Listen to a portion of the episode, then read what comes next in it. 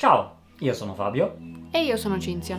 e bentornati su Funzione Animazione, quest'oggi con un podcast su un film un po' particolare, Sì, un po' f- un folle. po' folle, un po' indie, ma un po' no, un po'... un po', un po' c'è, c'è di tutto sto film. sì.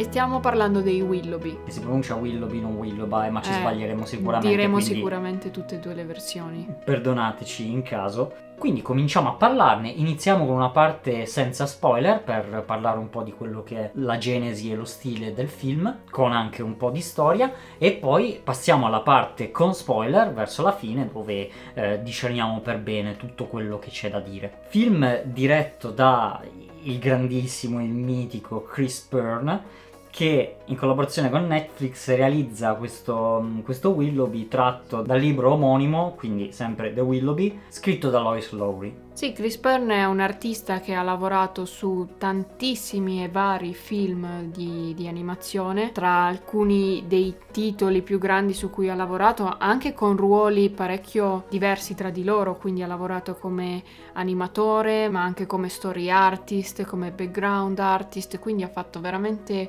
di tutto. In diversi studi, non è sposato ad un singolo studio per la vita. No, E- ha saltabeccato veramente tra mille ruoli e mille studi. ha- È passato praticamente attraverso tutta l'animazione americana in un punto o nell'altro. Sì, alcuni dei titoli su cui ha lavorato sono ad esempio Brisby e il segreto di Nim, Fievel's Barca in America, La ricerca della Valle Incantata, Balto, Anastasia, Cats Don't Dance, ma anche La spada magica alla ricerca di Camelot, Il gigante di ferro, Bug Elliot a caccia di amici e poi ha lavorato soprattutto su Piovono polpette, il primo e il secondo, nel secondo era addirittura co-regista e poi si è buttato un po' nell'animazione indipendente con questo Willoughby. Sì, dopo che fondamentalmente aveva anche avuto contatti molto stretti con quella che è l'animazione stop motion, facendo lo storyboard artist di Pirati, Briganti da Strapazzo,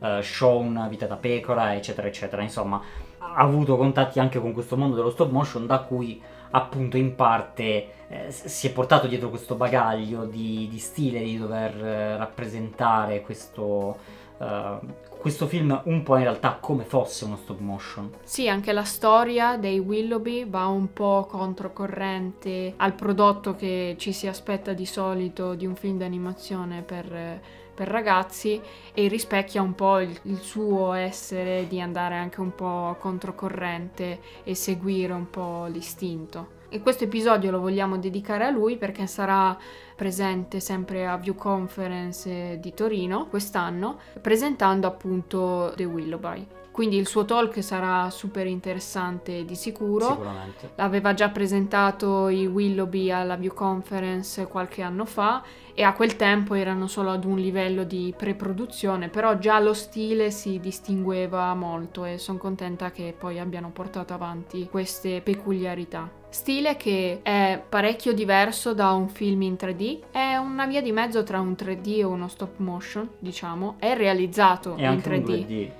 Un 2D praticamente. Però ha delle caratteristiche che si ispirano fortemente al mondo dello stop motion. Ha un feeling che è molto tattile, molte cose vengono realizzate come se fossero state realizzate in stop motion.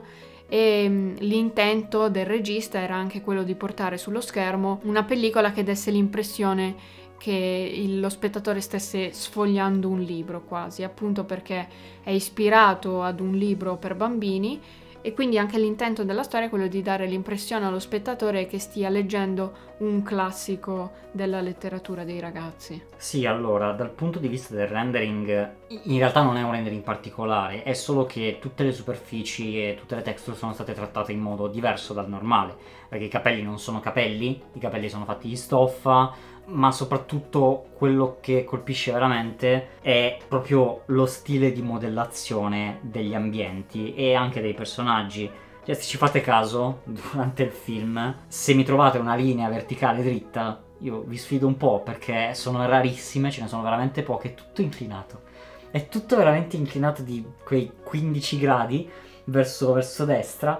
È proprio come se fosse un movimento continuo che non ti fa vedere mai le cose dritte. Infatti, il film è anche estremamente movimentato all'interno della narrazione, ci sono salti da destra e sinistra uh, molto veloci e ci sono colpi di scena e turnover nella, nella trama che succedono ogni 15 minuti praticamente e lo stile riflette diciamo un po' questa instabilità, questo comunque anche punto di vista da parte dei, dei bambini di vedere un mondo che soprattutto dal loro punto di vista, dalla casa in cui si trovano, è estremamente uh, pittoresco, possiamo dire, è estremamente vario, estremamente suggestivo, mentre allo stesso tempo verso l'esterno diventa tutto molto banale, diventa tutto molto squadrato, diventa tutto uguale, tutto monotono, tutto casual, non, non c'è più niente di particolare. Dire che i personaggi spiccano in mezzo ad una folla è, è un eufemismo perché veramente sono qualcosa di totalmente avulso, sembra quasi che siano stati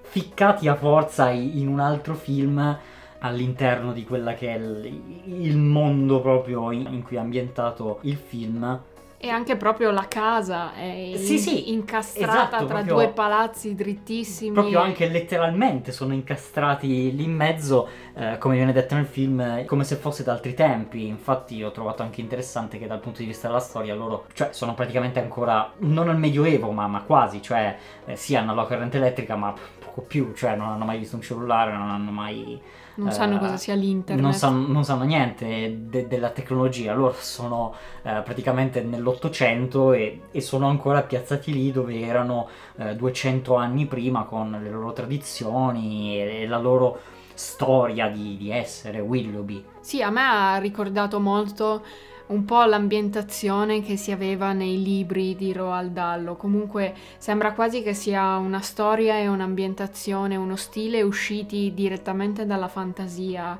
di, dei bambini. E infatti anche comunque i bambini sono cresciuti praticamente soltanto potendo leggere i libri che hanno in questa immensa e bellissima biblioteca perché i genitori praticamente li ignorano e quindi anche lo stile riflette molto bene questa peculiarità della storia e non solo il 3D e il rendering e lo shading vogliono essere più handmade, fatti a mano, ma anche gli effetti. Infatti, ad esempio, il fuoco viene realizzato come potrebbe essere realizzato in un film di stop motion, quindi con la carta che sì. si muove con queste forme molto geometriche. Sì, come se fossero ritagli di carta che vengono cambiati in sequenza per dare l'impressione del movimento. Sì, con un movimento anche molto scattoso. Sì, sì, sì. Oppure, ad esempio, anche il fumo, la, la nebbia, le nuvole nuvole vengono rappresentati praticamente come batuffoli di cotone. Sì, come normalmente vengono rappresentati proprio nello stop motion. Soltanto l'acqua viene rappresentata un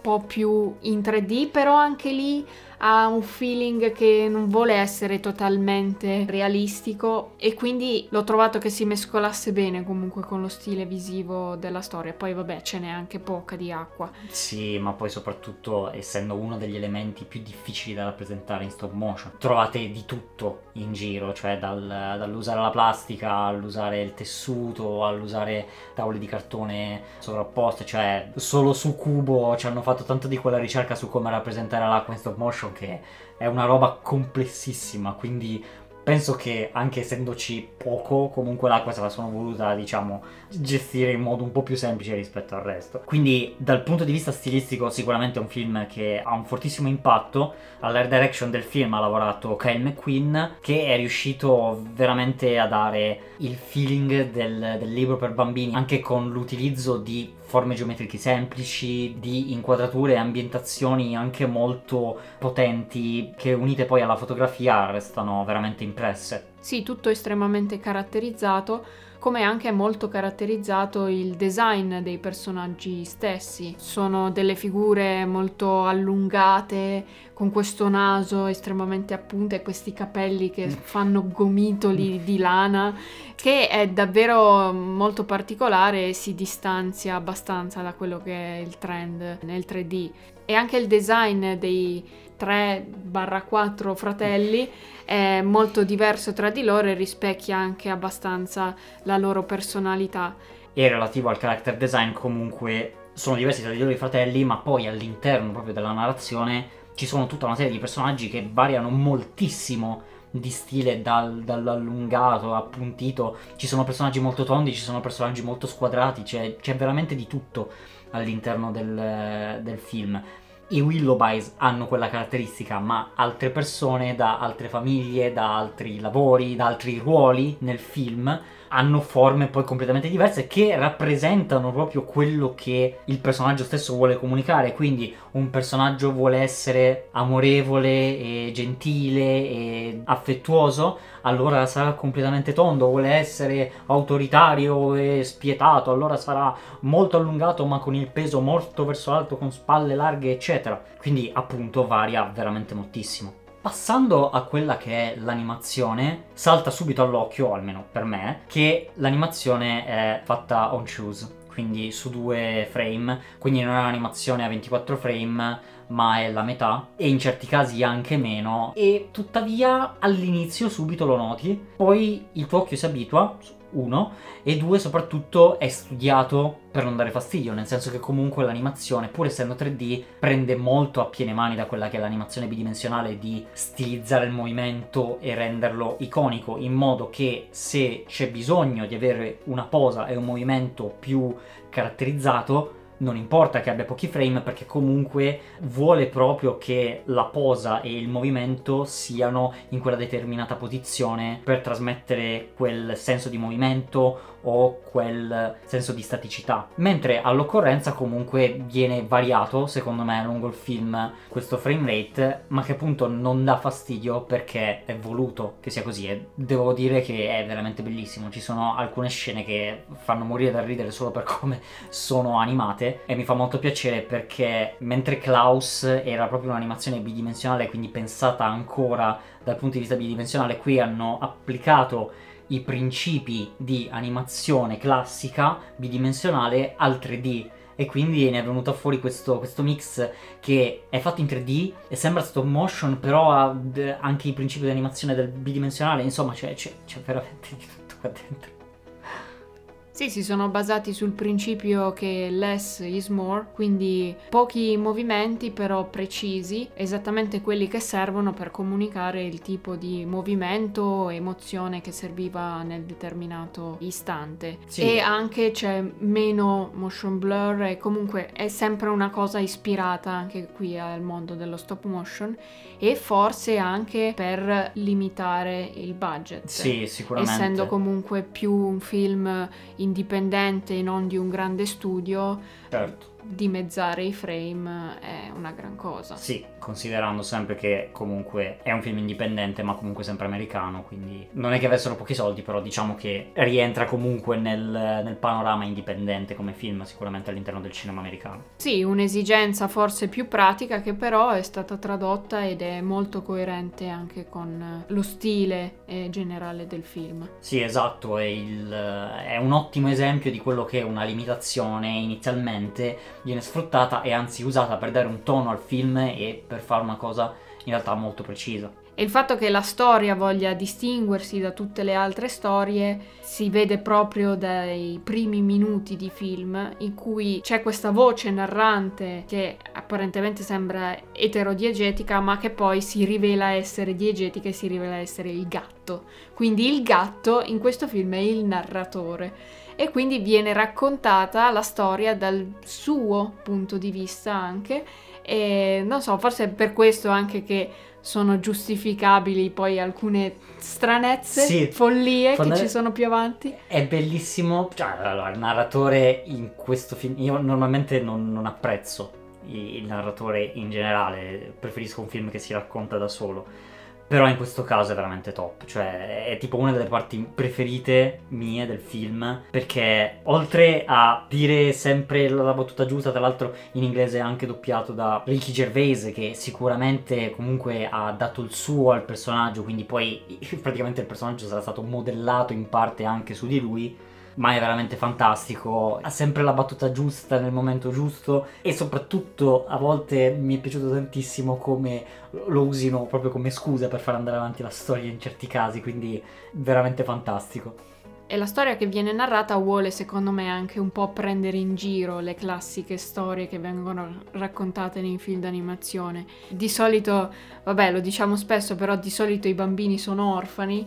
In questo caso i bambini vogliono diventare orfani Sì. perché hanno dei genitori terribili e quindi diciamo elaborano un piano per sbarazzarsi dei loro genitori. Eh, in una scena molto divertente dove si pensa che vogliono ucciderli, in realtà li stanno solo mandando in un lunghissimo viaggio in giro per il mondo, Anche se comunque molto costellato pericoloso. da pericoli. Quindi il loro intento è quello di diventare orfani e quindi è molto divertente come sia anche un film che vuole prendere in giro gli altri film e le altre storie per bambini. Sì, e viene proprio detto palesemente dal narratore, questa non è la solita storia, se vi piacciono le storie belle, vi finiscono bene, via, che non vi interessa.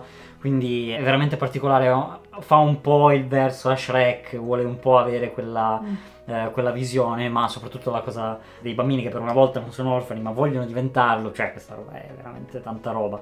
Tra l'altro se posso inserirmi al solito col mio- con la mia fissa per, eh, per il graphic design, il momento in cui confezionano la brochure di viaggi è qualcosa di spettacolare, è qualcosa di fantastico perché cioè dai, cioè Anche il copy che il inseriscono. copy, ma poi è proprio come la grafica veniva fatta, veniva pensata una volta, quindi ritagliando, prendendo foto, mettendo scritte, piegando, facendo, incollando. È proprio, è proprio una scena bella, è proprio una scena bella dal punto di vista grafico. Scusate. c'è anche questo fascio di luce che illumina Sì, il prodotto beh, finito. La fotografia è molto epica, è molto netta, è molto ideologica, vuole sempre alzare il livello di epicità o abbassarlo tantissimo, è, è- è molto classica da un certo punto di vista e si unisce anche a un uso dei colori e una palette varia da morire, cioè c'è qualunque colore possibile e che in determinati casi viene usato in modo molto netto, non ci sono sfumature, ci sono campiture più che sfumature. Beh, è anche molto bella la palette di colori che viene usata perché la casa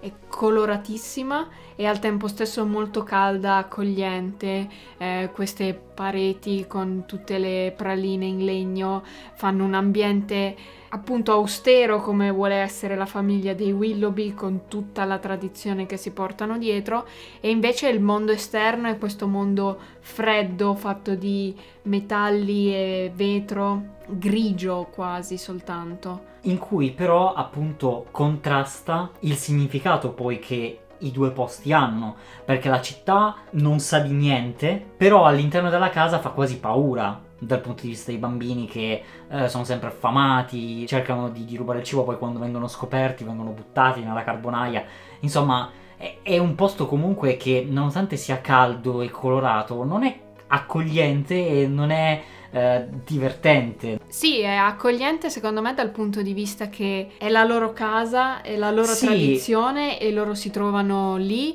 e quasi sono i genitori gli intrusi. sì. Ah, eh, perché non credono praticamente nella loro lunga tradizione, non hanno i baffi dei Willoughby, Sì, sì, sì. Ehm, quindi sono fuori posto e infatti poi cercano di cacciarli ed è anche particolare il fatto che sì, la famiglia è terribile, però non sono quindi i bambini che cercano di scappare dalla casa. Ma loro che Ma- cercano di buttarli fuori di casa. Esatto, perché comunque la casa è il loro punto fermo, è anche lì che sono cresciuti da sé perché i genitori erano totalmente inappropriati per questo e quindi comunque è casa loro e quindi sono i genitori che devono essere cacciati. Il protagonista del film è il fratellino più grande, che è Tim, e che vuole riportare i Willoughby ai fasti di un tempo. Per fare ciò, con l'aiuto della sorellina Jane e dei gemellini Barnaby,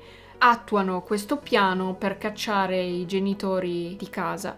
Sì, dove tra l'altro lui cerca appunto di portare i valori della famiglia perché comunque ti fa capire che proprio i genitori sono fuori posto perché per i Willoughby in realtà è normale mangiare con la famiglia, stare insieme, eccetera. Quindi Sì, lui cerca di riportare la famiglia alle tradizioni che erano comunque le tradizioni di un'ottima famiglia. con valori forti e buoni. Sì, perché praticamente lui è cresciuto guardando i dipinti in questo lungo corridoio e prendendo ispirazione dai suoi antenati e non dai genitori. E quindi Tim è comunque questo personaggio anche molto sognatore e che diciamo prende un po' sulle sue spalle il ruolo di capofamiglia quindi vuole essere anche un po' autoritario, no? A queste pose molto statiche, dritte. Eh, molto militari. Sì, che vuole, diciamo, bacchettare tutti, però ovviamente non viene molto ascoltato dai fratelli e dalla sorella e quindi poi quando cala un po' la fiducia che ha in se stesso invece si sbraccia in questi movimenti disordinatissimi. Jane invece è un po' la controparte, è più ottimista, sognatrice, ma in un modo più dolce anche, affettuoso e invece i Barnabini sono... Sono inquietanti, non c'è, non c'è altro modo, sì. cioè non c'è altro aggettivo. Sono, fanno paura. Sono questa coppia di geni un po' sì, strani eh, che... che... costruiscono robe incredibili in 5 minuti. Si chiamano tutti e due Barnaby. Barnaby A e Barnaby B. Sì. Uh, però secondo me è interessante tipo rivedere il film e contare quante volte si scambiano il maglione per capire chi è Barnaby A e chi è Barnaby B. Giusto. Sempre. Perché... Sono esattamente uguali. Sì, sì, sì, sì. Infatti vengono uh, definiti come i fratelli strani, i fratelli uh, creepy della famiglia. E poi gli altri personaggi sono i due genitori, ovviamente i terribili genitori che non hanno tempo o voglia di stare appresso ai bisogni bambineschi. No, la cosa, la cosa assurda è che loro in realtà hanno solo tempo. L'unica cosa che hanno, perché non vanno al lavoro, non hanno niente da fare, non devono guadagnare niente, non, non fanno niente quindi è, è, paradossale il fatto che loro in realtà l'unica cosa che avrebbero è tempo per i loro figli e invece lo passano tutto il giorno tipo ad amoreggiare e a sferruzzare maglioni. maglioni e quindi dici veramente e quindi anche da questo punto di vista sono ancora più terribili. Sì, anche in contrasto con quello che è la realtà, dove di solito i genitori magari lavorano entrambi, quindi non hanno troppo tempo per i figli e quindi diciamo che è un po' giustificato che abbiano meno tempo per i figli e i figli crescano un po' da soli. Invece qua i figli devono crescere Comunque, e da cavarsela soli. da soli, nonostante loro abbiano tutto il tempo del mondo. E quindi è giustificato la volontà di disfarsene. Benissimo, quindi direi che abbiamo parlato un po' in generale del film e adesso passeremo alla parte spoiler. Quindi, se l'avete visto, proseguite pure. Se non l'avete visto, vi consigliamo comunque di andarlo a vedere e poi di tornare da noi per discutere un po' delle ultime cose. Quindi, parte spoiler, pronti, via. Allora, il film è dal punto di vista della narrazione saltano in 10.000 posti nel, nel giro di un'ora e mezza, fanno veramente il giro del mondo. e ci sono tantissime cose che succedono e divertenti, tristi, strane, stranissime robe che succedono, eh, tra cui la parte della fabbrica di dolci da cui viene portato il bambino che è stato lasciato davanti a casa loro e che poi tornano indietro e, e arriva la babysitter, insomma succede veramente di tutto e di più. Con tra l'altro quindi il presupposto di dover fare tantissime scenografie diverse per, per tutti i vari posti, anche se poi in realtà sono tre le scenografie, cioè la casa, la fabbrica e la prigione degli orfani. Sì, e qualche sguardo alle mete che attraversano i genitori, però sostanzialmente sì, sono sì, sì, tre location principali. Però la cosa bella è che ti dà proprio l'impressione che loro stanno girando come trottole tra mille posti e invece comunque sono, sono sempre i soliti tre. Ci sono un po' due storie parallele che poi si incrociano, quindi quella dei fratelli e un po' quella di Ruth, la bambina che viene lasciata davanti a casa e che di fatto se ne disfano molto in fretta tra, tra, molte virgolette e viene portata in questa fabbrica molto alla Willy Wonka sì. di dolciumi con questo proprietario che passa esattamente perfetto dalla porta molto pittoresco che si veste esattamente come si veste di solito mm. nelle pubblicità che fa quindi da un mastro di dolciumi sì che quando viene visto da una persona normale come la babysitter che forse è la persona più normale che ci sia all'interno del film, la vede e dice ma scusa ma quindi tu cioè, cioè, esisti veramente, non sei una roba di, fatta di pubblicità fatta in digitale, cioè questa roba è, è, molto accurata. Sì, anche il fatto che la fabbrica si trovi alla fine dell'arcobaleno sì. è tutto molto fiabesco, sì. sempre rifacendosi ai libri per bambini, è tutto molto surreale piazzato in una città come quella dove si ambienta la storia. Sì, queste sono le due timeline dove poi si aggiunge la terza che è quando i genitori se ne vanno e, e cominciano a viaggiare per il mondo con un'abilità e una fortuna che sono, sono, da invidiare perché nonostante viaggino tra i posti più pericolosi, anche più belli perché i posti in cui passano sono veramente pazzeschi e nonostante siano pericolosissimi viene sempre ucciso il portantino, mi è sempre fatto ridere questa cosa. Poveraccio, che lui non, non, ne può niente, anzi probabilmente vive lì, però intanto è quello che si becca tutto, tutti i dolori possibili e immaginabili e, e muore ad ogni tappa. E se posso dire la cosa più strana del film... Allora, il film è strano forte, cioè è stranissimo, soprattutto la prima volta che lo si vede. Cioè, ti lascia veramente ogni tanto senza parole per alcune robe tra cui il fatto che il padre è, è, praticamente un cane, un ranocchio, al servizio di madre, cioè fa, fa le fusa, non lo so. è, sì, è, è molto fuori dalle righe. È stranissimo. E poi c'è un po' di magia, c'è l'elemento sovrannaturale sia della magia vera e propria, che soprattutto nel finale arriva così, ma poi soprattutto per, per, questi baffi che a quanto pare hanno proprio proprietà magiche, al di là del fatto che il padre può farli crescere così, la madre ne ha bisogno per, per sferruzzare, cioè questi bisogni ridicoli che, che, non stanno né in cielo né in terra, che non hanno nessuno scopo, cioè questi non mangiano, non bevono, non devono dormire, l'unica cosa che gli interessa è uno farsi crescere i baffi e l'altro usare i baffi per fare maglioni, cioè sono delle robe vera, veramente strane e che però mi piace un sacco come questa cosa, in realtà di, di, di, avere questi baffi, questi capelli, in realtà poi si traduce proprio in stile perché comunque eh, tutti i Barnaby hanno comunque capelli fatti di stoffa praticamente, cioè è molto stoffoso come film, proprio appunto il fuoco è fatto di, di carta, il, il, fumo è fatto di lana, insomma è, è molto stoffoso. E in questo contesto di follia, secondo me, la bambina Ruth si inserisce anche un po' per portare il tema dell'essere orfani. Questa bambina è orfana davvero e viene portata in questa fabbrica di dolciumi dove praticamente trova un genitore e poi diciamo che viene un po' dimenticata questa storyline parallela. Poi però torna anche il tema, oltre al fatto che i bambini vogliono diventare orfani, per il fatto che arriva una tata per prendersi cura dei bambini e la tata si scopre poi essere orfana essa stessa. Quindi comunque c'è tutto questo tema di cosa sia la famiglia, cosa sia essere orfani e come trovare l'affetto di, di una famiglia e dei genitori. Sì, è interessante come inizialmente nella prima parte di Ruth in cui la portano via loro hanno ancora i genitori e dopo averla consegnata decidono di liberarsene e poi quando se ne sono liberati e sono diventati orfani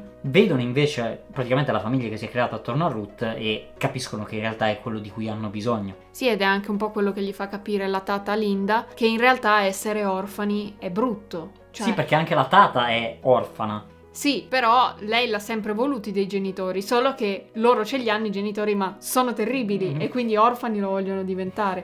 Quindi c'è comunque questo tema di cosa voglia dire avere dei genitori o trovare delle figure eh, che diano affetto e amore a dei bambini. Sì, proprio il tema della famiglia in realtà è esplorato tantissimo perché sono tutti orfani o, o lo vogliono diventare e però fa riflettere anche sul cosa voglia dire effettivamente essere orfani, crescere senza avere una famiglia e quindi da questo punto di vista hanno centrato in pieno. Sì, perché poi la tata, prendendosi cura dei, dei bambini, gli fa anche vedere cosa voglia dire avere dei genitori nella realtà, quindi avere comunque una figura affettuosa che si prende cura di loro, gli cucina i fiocchi d'avena Jane trova qualcuno con cui cantare e non viene zittita tutte le volte che vuole cantare, quindi si rendono conto di quello che voglia dire avere un legame affettivo vero. Ed è bello come anche la tata lo trovi in questi ragazzini, come li prenda a cuore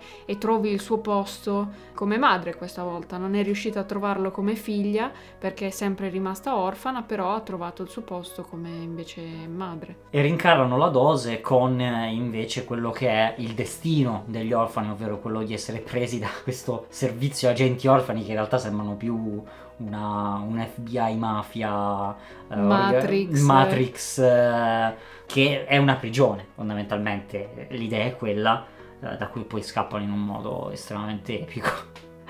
Eh sì, anche perché comunque vengono separati e quindi il piano poi diventa quello di tornare insieme e andarsi a recuperare di nuovo i genitori perché così non sono più catalogati come orfani perché i genitori ce li hanno e quindi possono rimanere insieme perché alla fine sono molto uniti i fratelli tra di loro. Per quanto ci siano i soliti litigi fratelli e sorelle, però sono molto uniti. Sì, mostrando utilizzando i tre fratelli, mostrando quello che può succedere a un orfano, quindi al, al di là di essere messi prima di tutto in prigione, poi spesso comunque i fratelli e le sorelle vengono divisi in ogni caso e facendo vedere anche i tipi di famiglia in cui puoi finire, quindi quella dove ti buttano la famiglia tecnologica, ti incaprettano davanti alla televisione e tu eh, fondamentalmente vieni fritto dai media, oppure finisci magari in una famiglia che è anche bella e però ovviamente non è bello dal punto di vista dell'orfano aver perso i fratelli e, e, non avere più niente di quella che era la tua vita, quindi fa proprio vedere a 360 gradi il tema dell'essere orfani.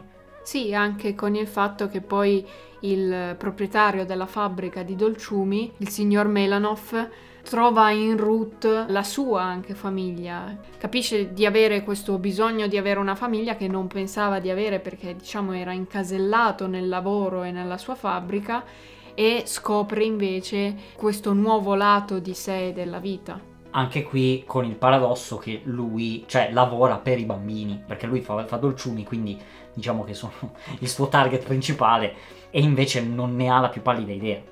Sì, però vive in questo mondo che è un po' una controparte della casa dei Willoughby, è questa fabbrica anch'essa molto particolare, molto fuori dalle righe nel contesto della città e in cui i protagonisti ci si rinchiudono, diciamo, nel loro mondo molto diverso dall'esterno e quindi si pone poco il dubbio o la domanda di cosa ci sia al di fuori del cancello della fabbrica.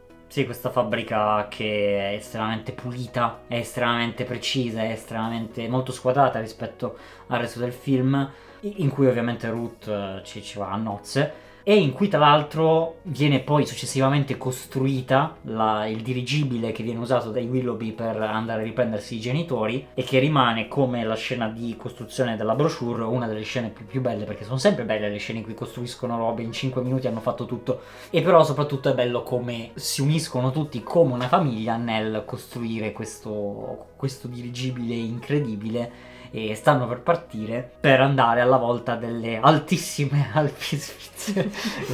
Estremizzate in un modo bellissimo con questo carrello verticale che quella scena durerà tipo 15 secondi a una velocità folle e quindi che cioè quanto alto sì, perché per assurdo di tutti i pericoli quello più grave era non arrivare sulla montagna, ma esserci arrivati in cima e non riuscire a scenderne. E però tornando un attimo indietro, c'è anche la parte di plot in cui i bambini litigano con la tata perché Tim chiama il servizio orfani non sapendo in realtà cosa andava incontro e quindi tradisce un po' la tata perché comunque non si fidava pieno della tata. Sì, perché Tim, essendo comunque un ragazzo molto chiuso, anche un una, po' pessimista. Sì, ha una sua visione del mondo e crede solo alla sua, quindi se lui crede che qualcuno possa tramare nell'ombra contro di lui, lui lo dà per certo, non riesce a vedere altro in alcune persone. Sì, e poi nasce anche un po' da un'incomprensione, che sono un po' le incomprensioni in cui si va incontro quando eh, non so, per le prime volte si scrivono messaggi o si leggono email Sì. nel mondo moderno e tecnologico che a, a cui loro non sono minimamente abituati e interpreta praticamente un messaggio con un tono di voce molto cattivo e Mm. perfido quando in realtà il tono di voce era amorevole e affettuoso. Sì, esatto, c'è, c'è- c'è anche questo aspetto dell'internet e della comunicazione social che viene inserito. E tra l'altro è bello come non abbiano voluto portare la tecnologia all'interno della storia, ma abbiano voluto esplicitamente tenerla fuori e creare questo mondo d'altri tempi e non come viene fatto negli ultimi film che vogliono cacciarci lo smartphone e il social network a- un po' a forza alla fine nei film. Sì, e cercando di darci una connotazione quasi di soggetto centrale del film, che poi in realtà non, non porta a granché. E però il colpo un po' di scena viene dato dal narratore, perché Sì. è il gatto che ferma di fatto il pullman su cui era la tata Linda. In un modo bellissimo, perché sta proprio parlando nel mentre che la storia prosegue e dice, va bene, fermo il pullman. E ferma il pullman effettivamente il narratore, quindi cioè, è, è proprio il narratore che si va ad inserire nella storia per modificarla e questa cosa è fantastica. Sì, io l'ho trovato veramente geniale che abbia preso proprio la storia in mano e abbia voluto modificarla perché come stava andando non, non gli piaceva in sostanza. E anche da questo punto di vista è interessante perché gioca un po' proprio con quello che è il ruolo del narratore, che ogni tanto è omnisciente, ogni tanto non lo è, ogni tanto segue la storia con te, ogni tanto non la sa, può intervenire ma di norma si tiene lontano.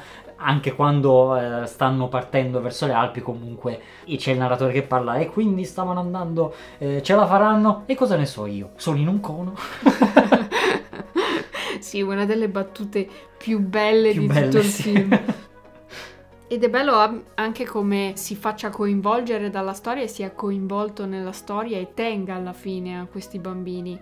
È bello anche come li definisce come dei bambini che avevano ancora determinazione, immaginazione e speranza, cioè nonostante tutto quello che passassero con i genitori, avevano comunque ancora un sacco di energia positiva. Tornando verso il finale, appunto, abbiamo i fratelli Willoughby che arrivano sulle altissime Alpi svizzere, tra l'altro, ma cioè come se le Alpi non ci fossero anche in Italia, vabbè, e trovano i genitori, gli salvano la vita e proprio quando pensi che finalmente sono cambiati, no, loro proprio str- fino all'ultimo non, non ce la fanno e se ne vanno comunque rubando il dirigibile ai, ai fratelli e, e quindi Beh, almeno sono coerenti nella sono coerenti, sono coerenti, questo niente da dire. Un altro aspetto che mi è piaciuto del film è quello della canzone di Jane che rappresenta un po' il suo ottimismo e la sua speranza, che viene cantata in diversi punti del film ma mai completata, quindi echeggia un po' questa musica ed è poi però la, la canzone che c'è proprio sul finale che salva un po' i, i ragazzi e tra l'altro è un motivo molto, molto carino, orecchiabile e ho trovato bello questo utilizzo della canzone all'interno del film. Sì, che anche in questo caso fa un po' l'occhiolino ai classici Disney che cantano per tutto il film. Lei ci prova a cantare per tutto il film e la interrompono sempre, brutalmente. Quindi infine i fratelli vengono raggiunti dalla tata e dal generale che li, li ritrovano e poi volano via sulle spalle del generale, cioè l- il finale cioè, diventa sempre più assurdo. E però in realtà anche se è il finale vero è bello come la storia abbia tanti vicoli ciechi in cui sembra che non possa più proseguire, quindi contiene di fatto tanti piccoli finali che in realtà dovevano essere ancora di più in fase di scrittura, poi li hanno eh, diminuiti un po' e che appunto c'è anche proprio sul finale in cui i genitori sembrano capire tutto, quindi sembra esserci il finale e poi invece viene tagliato di nuovo in sceneggiatura e loro vanno via, probabilmente morendo veramente stavolta, fino ad arrivare al, al vero finale. Sì, quasi anche un po' sempre a prendere in giro le altre storie che hanno questo finale molto preciso da cui non si scappa, diciamo. Invece in questo caso c'è un po' l'indecisione e anche un po' gli imprevisti che, che dà la vita alla fine. Non c'è la magica trasformazione dei genitori che diventano buoni da, da, una tutto. scena all'altra, esatto, che hanno il lampo di genio che gli fa capire che si sono comportati malissimo con i figli per tutta la loro vita. Non c'è c'è questo cambio repentino del personaggio che in certi film dà anche abbastanza fastidio, invece loro restano coerenti nel loro personaggio fino a morirne. Sì. E tra l'altro invece il film ti porta proprio a crederlo, cioè ti prende proprio in giro sul farti credere che i genitori in realtà cambieranno, perché comunque... Perché tu ci cosa... speri, eh, perché certo. di solito succede quello e quindi ci speri. E poi comunque non è una cosa che è sbagliata in teoria, perché loro gli hanno appena salvato la vita. Quindi un'azione del genere potrebbe effettivamente farli cambiare, invece assolutamente non gliene frega niente. Quindi top per poi comunque andare verso il finale, quello più giusto alla fine, che è quello che i ragazzi trovano una famiglia in Tata Linda, nel comandante Melanov, in Ruth, quindi comunque già la famiglia che si sono costruiti nel corso del film e alla fine diventa quella vera e propria. Esatto, quindi devo dire un ottimo film. Irriverente fuori dagli sì, schemi. Esattamente, e che inizialmente può non piacere, nel senso che lo stile è veramente tanto strano e quindi puoi non capirlo inizialmente perché non sai dove sta andando a parare, succedono tante cose, quindi è difficile anche proprio starci dietro. Però lo trovo anche molto coerente con lo stile del regista Chris sì. Byrne, perché anche tipo in Piovono Polpette, Piovono Polpette 2, erano comunque anche quelli mondi totalmente folli e fuori di testa. Sì, però in Piovono Polpette un po' di meno. Secondo me qui Chris Byrne ha avuto proprio possibilità di... Carta bianca. Eh, di carta bianca e di far uscire tutto quello che è il suo spirito, perché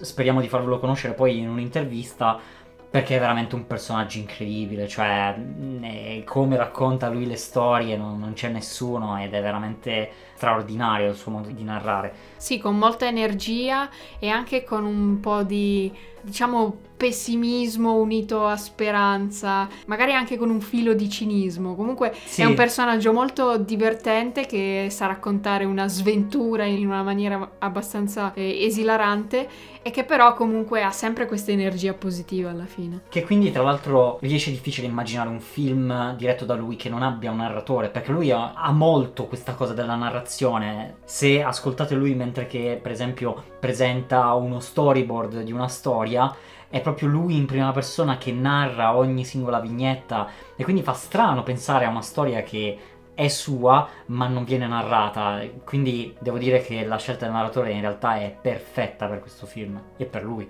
sì ha anche fatto un TED Talk in cui esce proprio questa sua caratteristica di narratore, mettendoci anche proprio gesta, sì, la gestualità. gestualità fisiche molto ampie. E proprio anche a, a volte mimando le voci, insomma, um, è, è un personaggio, è veramente un personaggio. Sì, quindi siamo contenti che sia riuscito a mettere tutta questa sua creatività in eh, i Willoughby, ha creato un'opera veramente unica e particolare e noi ve lo consigliamo. Assolutamente. Anche perché stavo pensando poco fa che non avevo niente di negativo da dire. Che io di solito sono sempre quello che trova il difetto. Però in realtà si incastra tutto bene. Il punto è che è, è molto particolare. Quindi inizialmente non essendo canonico, tra virgolette, fa molto strano. Però in realtà funziona tutto, si incastra tutto. È, è un film che nonostante appunto le risorse limitate è riuscito a sfruttare tutto quello che aveva e ne è venuto fuori per me a pieni voti. È, sì, è un ottimo è film. Dà anche un po' quella sensazione di nostalgia di quando si leggevano i libri quando si era bambini. È davvero un ottimo film, molto sì. carino. Se ci devo forse trovare un, un difetto, ma che proprio non è nemmeno un difetto, ma è quasi il fattore prima volta, con Netflix, prima volta con un nuovo studio, eccetera, è che la scrittura forse in alcune battute non è proprio eccelsa, però mm, diciamo che è proprio andare a cercare il pelo nell'uovo in questo caso. Sì, sì, sì. Benissimo, io direi che abbiamo sciorinato per eh, 10.000 ore per questo film. Ve lo consigliamo assolutamente nel caso non l'abbiate visto e siete arrivati comunque fino a qui godendovi anche la parte spoiler. Fateci sapere cosa ne pensate nei commenti YouTube, su Twitter, su Instagram, sulla piattaforma che più vi aggrada. Iscrivetevi per seguire i prossimi episodi che pubblicheremo e eventualmente per l'intervista di Chris Byrne se riusciamo a farla. Sì, perché è tutto in un grande forse quest'anno. Comunque noi, fino al prossimo episodio, vi ringraziamo moltissimo per aver seguito questo podcast e ci rivedremo presto. Ciao a tutti! Ciao, ciao, ciao! Eh, comunque è carinissimo Willoughby. È Willoughby. Ma porca p***a, ma scusa, ma perché ci devi mettere una Y quando ti pronuncia in un altro modo? ah, Chris Byrne. Che bello.